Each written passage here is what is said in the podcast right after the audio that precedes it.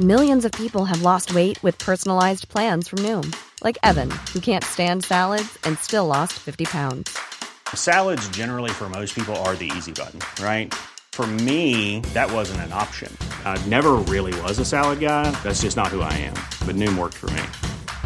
Get your personalized plan today at Noom.com. Real Noom user compensated to provide their story. In four weeks, the typical Noom user can expect to lose one to two pounds per week. Individual results may vary. Hey, I'm Ryan Reynolds. Recently, I asked Mint Mobile's legal team if big wireless companies are allowed to raise prices due to inflation. They said yes. And then when I asked if raising prices technically violates those onerous two year contracts, they said, What the f are you talking about, you insane Hollywood ass? So to recap, we're cutting the price of Mint Unlimited from $30 a month to just $15 a month. Give it a try at mintmobile.com slash switch. $45 up front for three months plus taxes and fees. Promo for new customers for limited time. Unlimited more than 40 gigabytes per month. Slows. Full terms at mintmobile.com. This episode is brought to you by the Center for Addiction and Mental Health, CAMH. It's never an easy call with so many problems in the world to know where to direct the money that you donate when you want to help out in this world. But what I can tell you is that when you donate to CAMH, you're saving lives. We know about the opioid crisis, we know about the mental health crisis. They are doing the work. Help change mental health care forever. Your support will help CAMH build a future where no one is left behind. Donate at camh.ca slash Canadaland to help us treat addiction and build hope. Hey, I need you to pay close attention to this message. It is not an ad. This is about Canada Land and this is about you. You need to know that the news crisis is about to get a lot worse. You've heard about the layoffs. We're about to have news closures, and it's very likely that we're going to be seeing the defunding of the CBC. Where are you going to get your information from? What can you do about this? You can support Canada Land. We need you to. And so for this month and this month only, you can become a Canada Land supporter and get everything our supporters get for just $2 a month. That is an almost 80% discount. The clock is ticking on this. It disappears at the end of the month, and then we will not offer it. We need your support. We need to keep news coverage alive in Canada. Go right now to canadaland.com slash join. And thank you.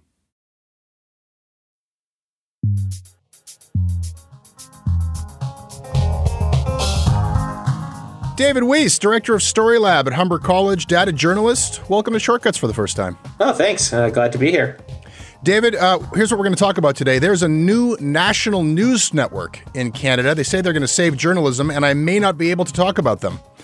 Also, Rogers Communications and Trump together at last. Glad to have you here. Glad to be here.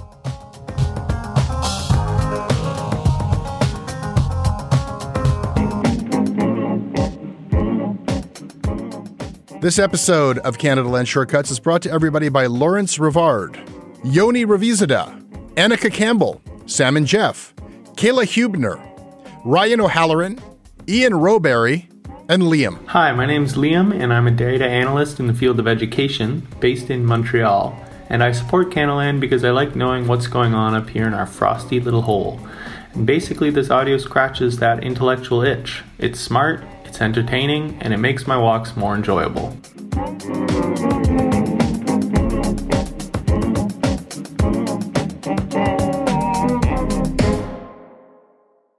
Torstar, which is the country's largest publisher, has decided they are going to start an online gaming and casino site to help fund journalism. So, listeners, David, will recall that Torstar has been feeling lucky.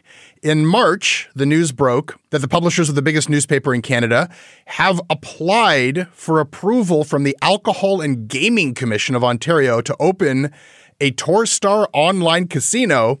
And new owner Paul Rivette explained that, you know, this is just how you fund local news in 2021. He said, doing this as part of Torstar will help support the growth and expansion of quality community based journalism.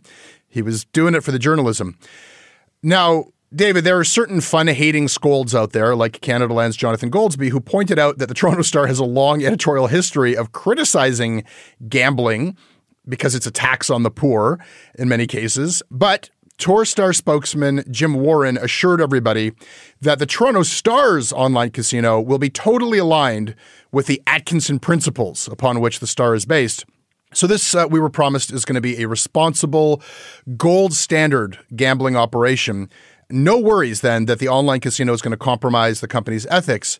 But David Weiss, your eagle eye spotted a piece in the Toronto Star last week that suggests that the Toronto Star's casino venture might already be impacting the Star's ethics. What did you find and bring to my attention? Sure, and I'd also just like to give credit uh, as well to it's not just me, but also the crotchety former ex Star people. It seems that the Star has, for the past month, been commissioning a lot of, how can I say this, positive sports betting coverage. Uh, I, I mean, it's really weird to me. And, and you know, and here's the thing that's, that's very difficult, right? Like, I, I say this as someone who, who worked at the Star, enjoyed working at the Star, you know, most of the time.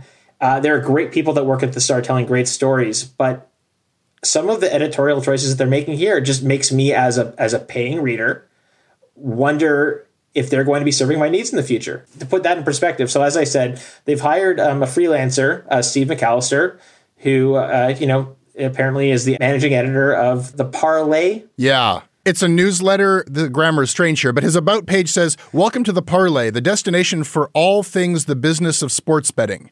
That's sort of a sentence. Yeah. He also is a sports writer, and I don't know if he's got his own conflict of interest. Like if you're a sports journalist, but you're also writing about sports betting. But let's just focus on the Star's ethics here. Yeah, and more power to this guy. He got a freelance gig with the Star. That's good. I mean, Star hiring freelancers can't complain, I guess. No, let's complain. Let's complain. Okay, but it's also interesting too. Is uh, speaking to a friend before this that apparently a parlay is actually a really poor bet, and that's actually the type of bet that like uh, Proline does, where you have to like all three have to win. Like the odds are really against you, and that's actually what I think all these columns are talking about. It's just funny that the name of his Substack is a bet. I know he's playing off the A aspect, the Canadian aspect, but it's kind of a weird name. It's like naming your racehorse glue. I know it's a long shot, but those are the bets that really pay off. Let's at long last tell people what the hell he's been writing for the Star. I'm going to read some headlines here. And all of these have come out in the Toronto Star after we learned that they are starting their own online casino. So this is some breaking news from the Star, which, by the way, is not labeled sponsored content or anything like that. And there's no disclosure about the Star's own, uh, at least in the piece that I read, there's no disclosure that the Star's getting into the business. Here are the headlines Introducing the brave new world of sports betting in Canada. Uh, headline two Gaming operators here want share of $14 billion spent by Canadians annually on offshore betting websites and illegal gambling operations. Hey, yeah, what, we should be getting a, a cut of the action. Why should these illegal offshore operations be getting that 14 billion? Here's another headline Monkey knife fight betting on attracting casual sports fans to its fantasy sports platform. I'll let somebody else decode that. And then there's some response. You know, here's here's a nice one for never bet more than you can afford. Don Lupel's Betting Terms 101 and other wagering advice. So here's some responsible gaming advice in the Toronto Star. And finally, single event sports betting is heading for home in Canada. The game has changed since Strike 2. Lots of great news about online gambling in Canada. Yeah, and it's once a week. So I, I think this is we can look forward to more of, of Steve McAllister's analysis going forward. See, and the thing too is that this doesn't occur in a vacuum as well. And you know, it reminds me of what's going on with Now Magazine, how they got taken over by the, their new owners and said they were going to basically focus on video games and weed, you know, to, to align yeah. with their other coverage. But what was really interesting to me is okay, so this we get the announcement that the Star is going to be getting into online betting. Okay, fine, looking for looking for ways to make money, and then April first, Steve McAllister starts his beat. On April twelfth, another press release that was also pointed out in the you know the Toronto Star uh, bitter ex worker thing. I say that with love. Uh, is on, on April 12th, 2021, Mars put out a statement saying Mars announces partnership with Torstar to share innovation news. Yeah, I saw that. I saw that. And, you know, Mars is a big publicly financed uh, organization that, like, there's a significant amount of criticism about how that money gets spent. Yes. And and now and now the star is like, you know, teaming up for a cross promo project. And, like, can we now trust what the star has to say about Mars? Like, Mars is this, like, uh, you know, tech incubator kind of organization ish thing that is, uh, has been pretty widely criticized for being a bit of a sloppy place that burns through a lot of money without much tangible stuff. Nice building. It's a nice building. In full disclosure, uh, lots of disclosures to come on this episode, but uh, the, the tech company that I was affiliated with, uh, Bitstrips, I saw firsthand because Mars worked with Bitstrips that like the, the value there might not be there. You know, the star's interests are, are wide and varied. And when I read editorial after editorial about, you know, we're covering the media bailout in Canada, but we're also like the biggest lobbyist pushing for it. And we're covering online betting in Canada concurrently as we pursue that as the savior for our journalism as a revenue stream. And we're covering Mars and the tech sector in Canada, but we're partnering up with Mars. Like, where are we here? Yeah, I, and this is the thing that I have a problem with too is is that you know I I worked for QP Briefing for a while as well, uh, which is owned by Torstar, and Mars was one of the things that we covered on you know at the time there was that was one of those times when there was a spike in in Mars announcement on the building and the spending, and the, the Star has a really strong, great presence as well. Besides QP briefing, with uh, you know we got Benzie and, and Ferguson and, and, others there covering this, you know, doing really excellent reporting, especially now on the Ford government. I think this, uh, you know, makes their job harder. Yeah. Uh, how because how do you cover Mars when you're partnering with? It just seems like such a weird conflict of interest. Circling back to gambling, so you're telling me that in the same month that they've basically said we're not doing innovation economy coverage of government anymore, which is really weird.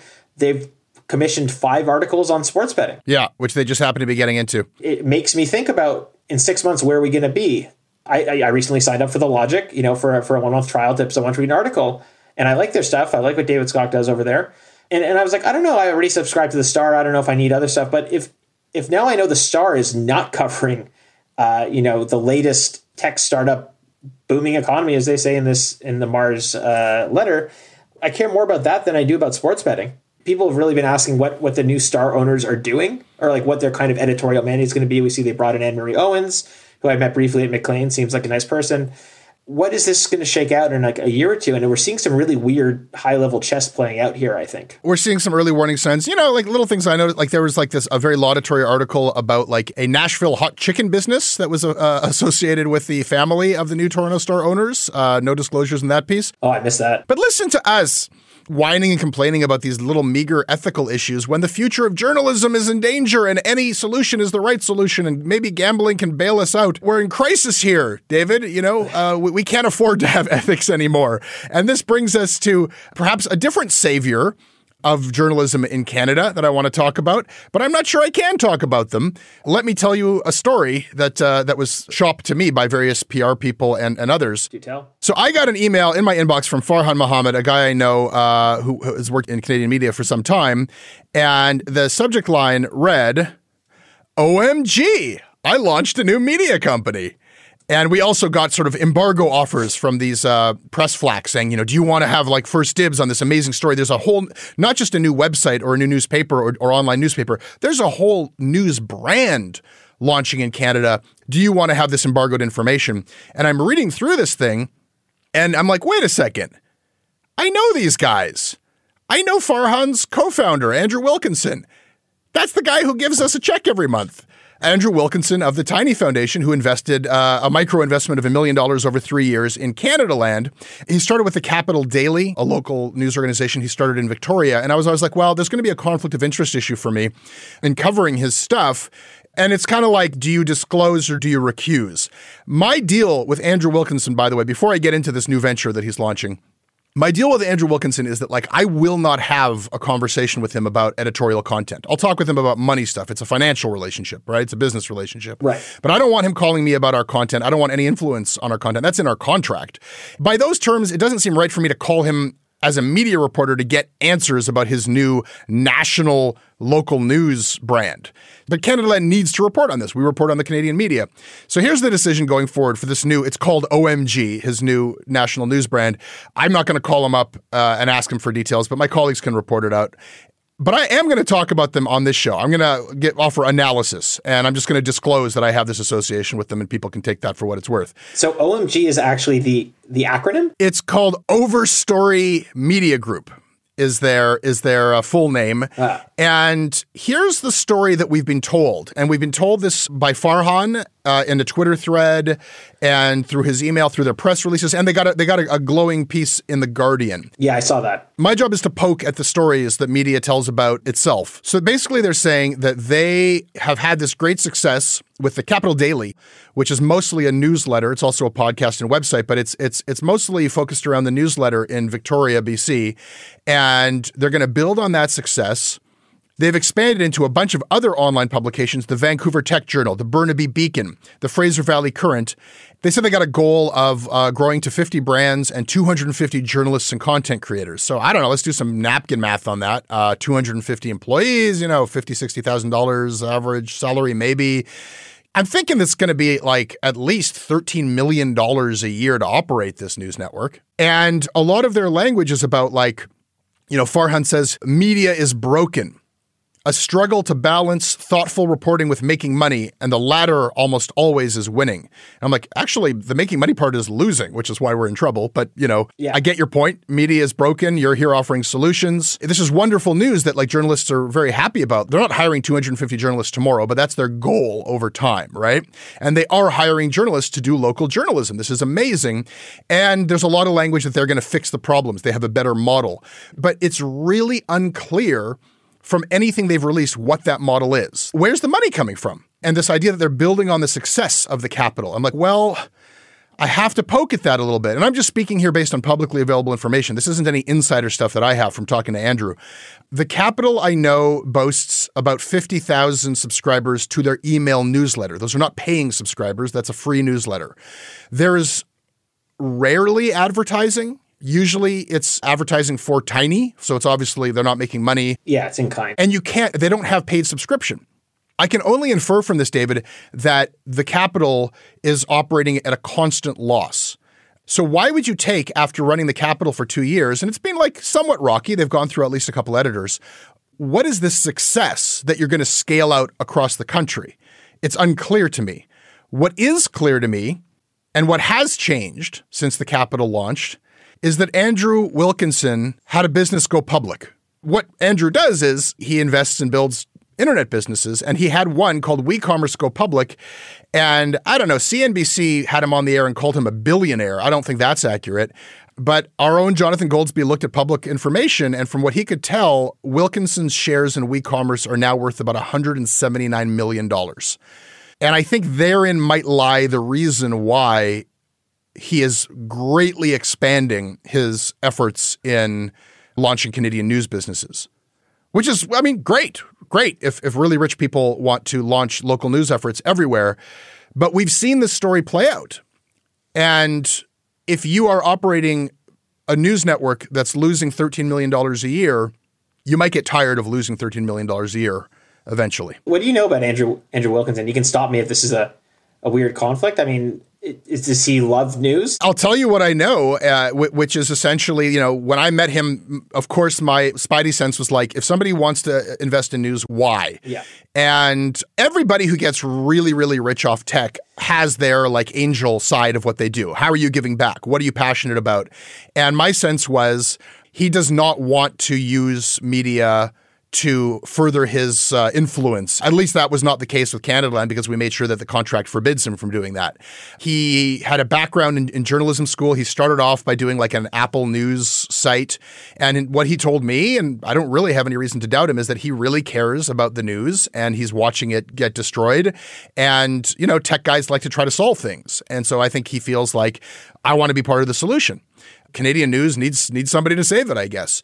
It's my job to be skeptical about saviors, and I managed the opportunity in a way that I think fits Canadaland. But uh, but now it falls to me to, to criticize his further efforts because he's got a he's got a national news brand now. Yeah, we've just been hurt so many times, Jesse. I know so so many times. I, I it's it's hard because I'm like this guy sounds like a you know Sounds like a nice guy. Nice guy in news. We need more nice guys in news. Philanthropy or, or different levels of quasi philanthropy or, or, angel investment are certainly welcome, but they can hurt. And you know, actually, Andrew's alert to that. One, the first thing he said when I met him in person was, "How could this go wrong?" Let's look at the worst case scenarios, which I thought was a really good and open way to engage the conversation. So, how can he hurt you? How, Jesse? How can you be hurt? You know, I'm I'm a human. I can bleed. You know, but here's how here's how uh, money hurts news. I'll tell you right now exactly how money hurts news, and we've seen it play out again and again and again. Uh, you have a big windfall. Money comes in. It's not money you earned, it's investment money or the government gave it to you or something. Now, all of a sudden, you're not on this like starvation diet. You can like hire people. You can open up new beats and bureaus. You can launch new products. You can do all kinds of great things. And you make a ton of commitments to people and you give them full time jobs and you make promises to the public. And growing pains, you know, sometimes you can grow too big too soon, but whatever. Well, the thing that happens is that as soon as you take money, the way investments are structured is you've got a business plan where you're laying out expectations that if we spend money and open up new beats and and advertise subscriptions or try to get our advertising rates up, eventually we start generating revenue. And we as the investment winds down the revenue is scaling up. And basically you're making like a gamble to talk about gambling again that those two things are going to like align perfectly. That right when the investment runs out the revenue that it's generated will pick up the slack and you'll be able to make payroll and that is a huge gamble. And what happens more often than not, and sometimes it happens very unexpectedly because, you know, in the business plan, you imagine that you, your investor is going to be on board for, you know, X amount of time. But what if the investor's stock portfolio suffers or they get sick of losing money on the news and all of a sudden the money dries up and the revenue isn't there yet? Uh, all of a sudden, what was yesterday a thriving news organization with deep pockets and big plans suddenly can't make its next payroll. And the lights go off like that. And that and you know to various degrees we've seen that with like Toro. And I think you know that's kind of what happened with Vice's big play with the 50 million dollars. Tons of people lost their jobs. It can get shitty. It can get it can get really shitty so that's a big bummer. Somebody's putting millions of dollars into launching a, a, national news organization in Canada, and we've just rained on the parade. And it happens to be somebody who sends us money every month. Oh, that seems about par for the course for Canada Land. David Weiss, duly noted. Go first. All right, uh, Jesse. Well, I'd like to duly note some uh, Humber grads, uh, past grads that have been nominated for the uh, Canadian Association of Journalists Awards. Uh, some for the first time, some are familiar names. Uh, Elaine Anselmi, Katie Peterson, uh, Matthew Pierce, and Drew Serene, the latter of whom I uh, had the pleasure of teaching. They're the finalists in the data journalism category, which is, of course, close to my heart. And it's on a story called The Big Spend at CBC, which is looking at the money that the federal government has spent trying to fight the COVID 19 pandemic. So uh, good on you for uh, breaking into the uh, the journalism award scene, which, we, as we all know as journalists, is the most important part of the career.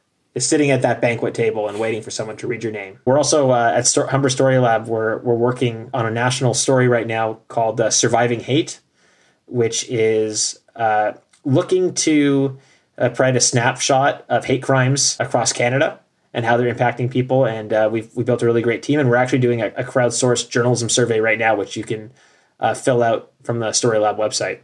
So we're actually soliciting from all across the country from different marginalized groups. Duly noted. I have one. And mine is equally self serving, actually.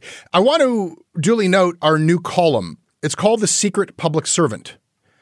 We've been approached here at Canada Land by an individual who we know who they are, but we've agreed to uh, withhold their identity.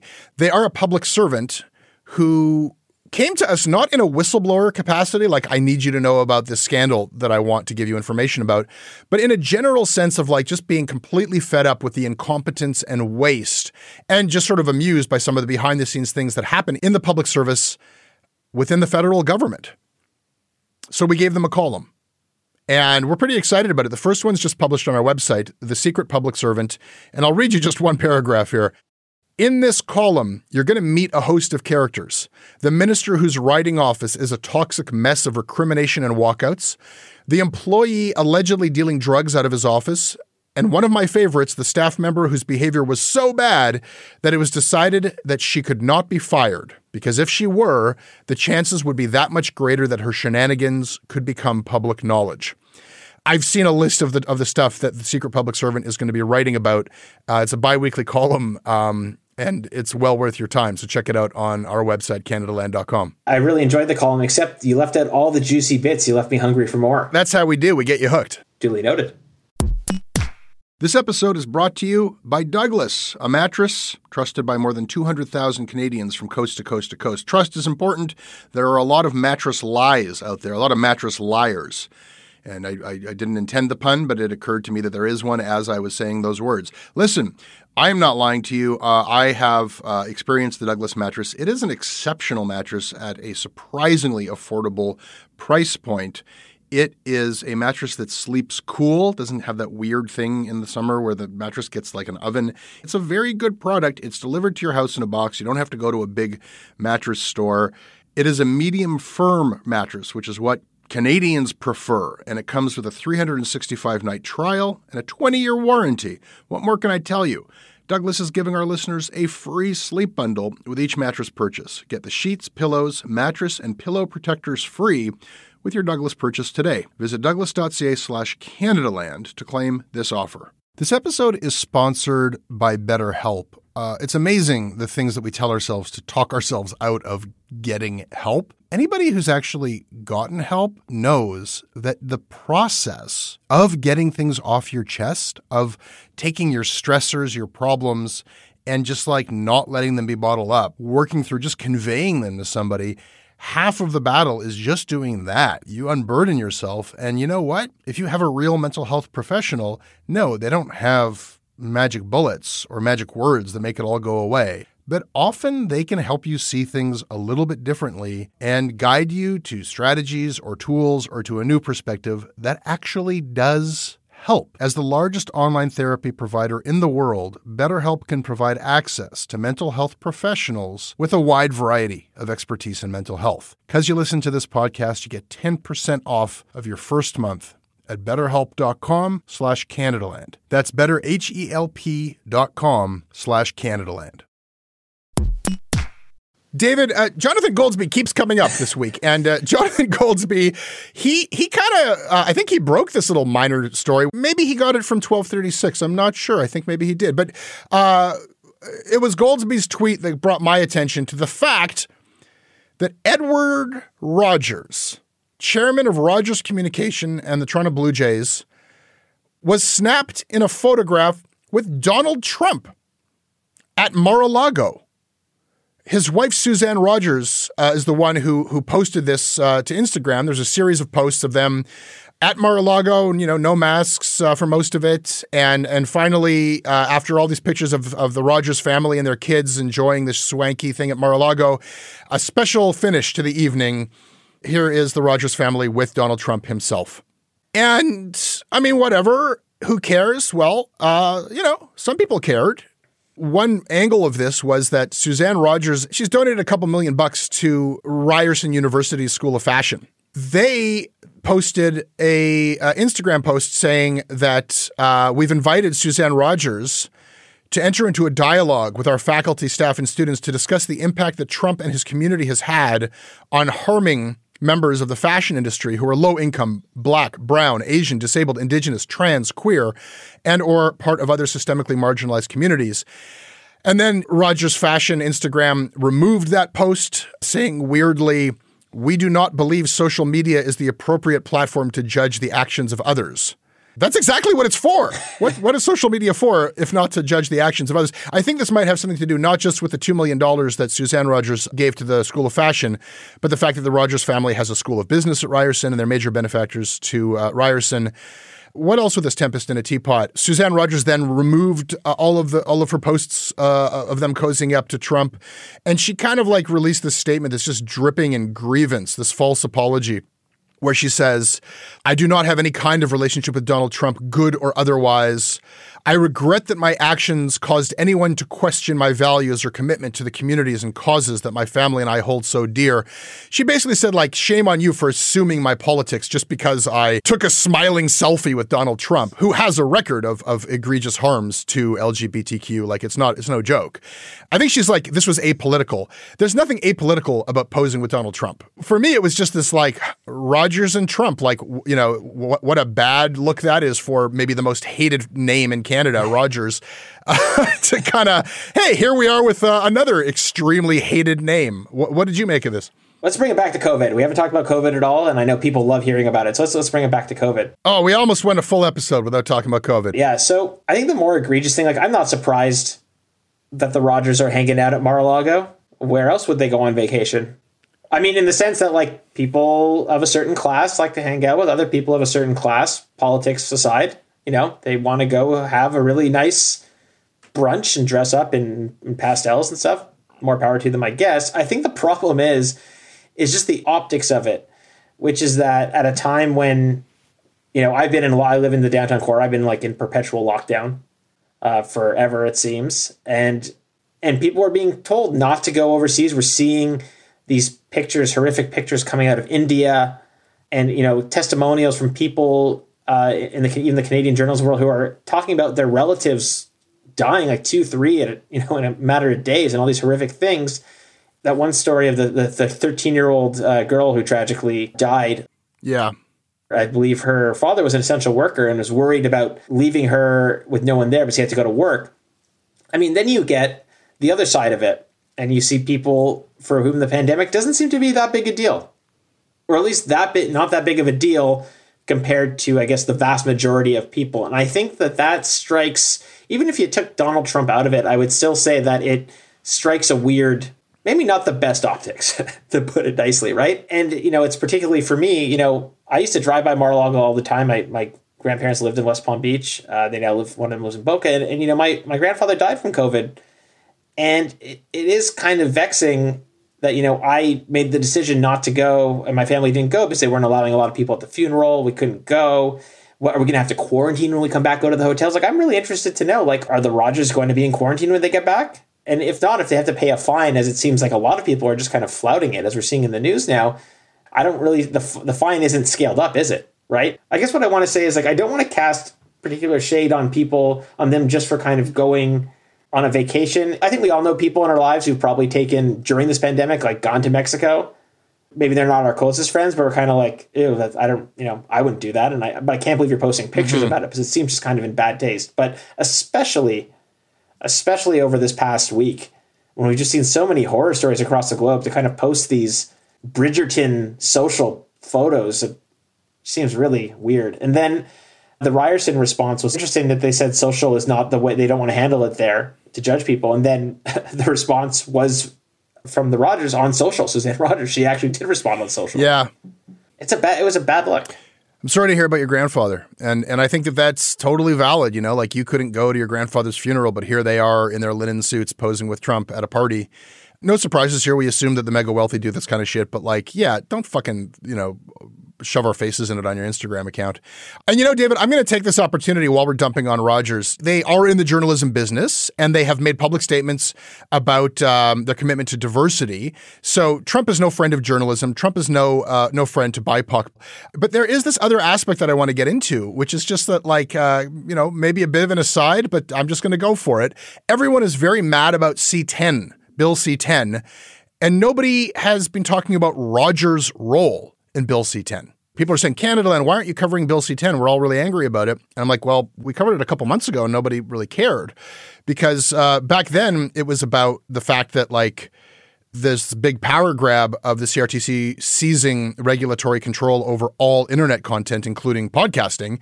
And that's telecom policy that a lot of people don't connect with. But once the conservatives latched on to Bill C10 because uh, they removed this protection against uploading YouTube videos, and now CRTC is going to have regulatory powers over that as well.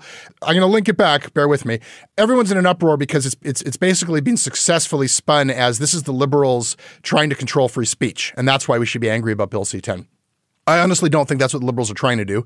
That might be the, the, result of it, that they have control over people's speech and they might use that. But that's not what's driving this. What's driving this is Rogers and Bell and the other telecom companies. And that's what's been driving it for many years. What's driving this is that these companies have this argument that um, it's not fair that Netflix and, and YouTube and such are getting a free ride and don't have to pay into CanCon, but they do. And now that everybody's upset about fake news and hate content, there's a political will to actually turn this into law.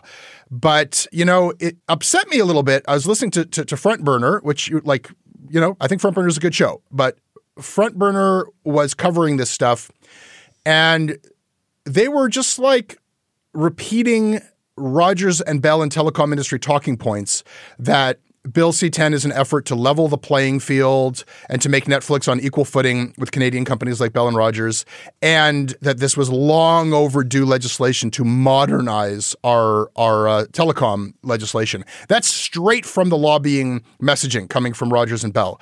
Um, and it's not true because the the playing field was never level. Rogers and Bell, you couldn't even have Netflix come and compete with them in the old system on TV because only Canadian companies were allowed to compete on TV, and that's why they had to pay into the CanCon system. And now Rogers and Bell operate their own Netflix competitors on the internet, and those services don't pay into the CanCon system either. So it's just it's complete industry bullshit that I don't want to hear repeated to me from the public broadcaster. And like it's interesting to see everybody getting angry at Bill C10, but Rogers kind of getting off the hook for being one of the originating companies driving this thing. Can I say a nice thing about Stephen Harper? It's permissible here. A lot of people don't know that, but that is allowed. I uh, do not miss Stephen Harper uh, for a majority of the his policies and things that he did, but man, I loved when he was sticking it to telecoms. That was like the one good thing that I wish was kept forward in, with this government was making them sweat a little. But that's all he did. He promised he was going to take them on, but ultimately, everything that happened there with uh, Tony Clement and, and, James Moore to try to bring them to heel, it, it, didn't really amount to much. You know, they, they, they, temporarily put some competition in the market and then it got trampled. Like, you know, we can't credit him too much with any big advances there. Oh no, no! I'm just saying. I'm you know, if there's one thing I, I like that, and I like that he liked Breaking Bad, but that was about it. And then he had a cat. I'm a cat guy. Uh, that's about it. I should probably stop. I'm, I'm really not a Stephen Harper apologist. Uh, I just think that, yeah, it's just another example of telecoms. You know, we are but peons in the great Canadian telecom world. And I, I'm actually surprised that we don't have more. That would be a really great commons. That's a good idea.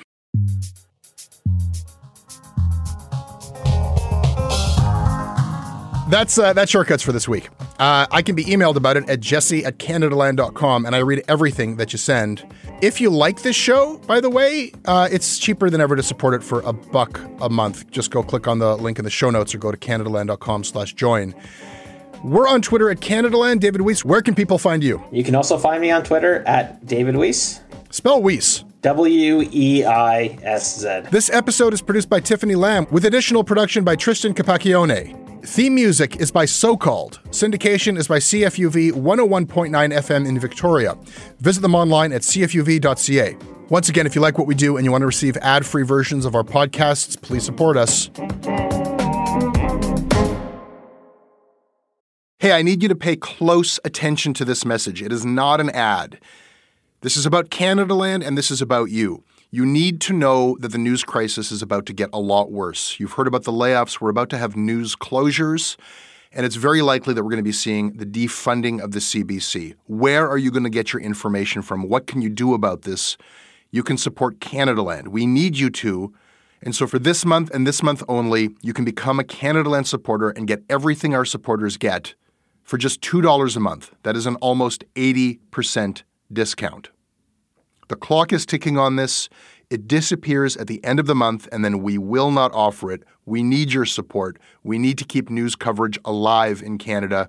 Go right now to canadaland.com slash join. And thank you. A couple of years ago, a cop was shot dead on a deserted pier in the tiny nation of Belize. The only other person there that night was a frightened young woman, found covered in blood. By all appearances, it was an open and shut case. But not in Belize, where this woman was connected to a mysterious billionaire who basically runs the place. Justice will not be served in this case. She's gonna get away with it. Or will she? White Devil, a Campside Media original. Listen wherever you get your podcasts. Acast anbefaler. Mit navn er Anders Morgenthaler. Over for mig sidder Roald Bergmann. Vi har lavet en ny podcast, der hedder Dopaminklubben. Og Dopaminklubben er en klub, hvor ADHD er fucking sjovt, og hvor det griner. Det behøver ikke at være super alvorligt. Vi er skide trætte af alle de der podcaster, forklarer mig nederen der. Vi gør grin med vores ADHD. Mulig ADHD. Ja, vi udreder mig, fordi nogen siger, at jeg har det. Jeg ved det ikke rigtigt, det finder vi ud af. Vi har i hvert fald lavet vedmål. Ind og lyt til Dopaminklubben. Hver uge udkommer vi. Der laver vi sjov og spas med at have den her vidunderlige dopaminmangel.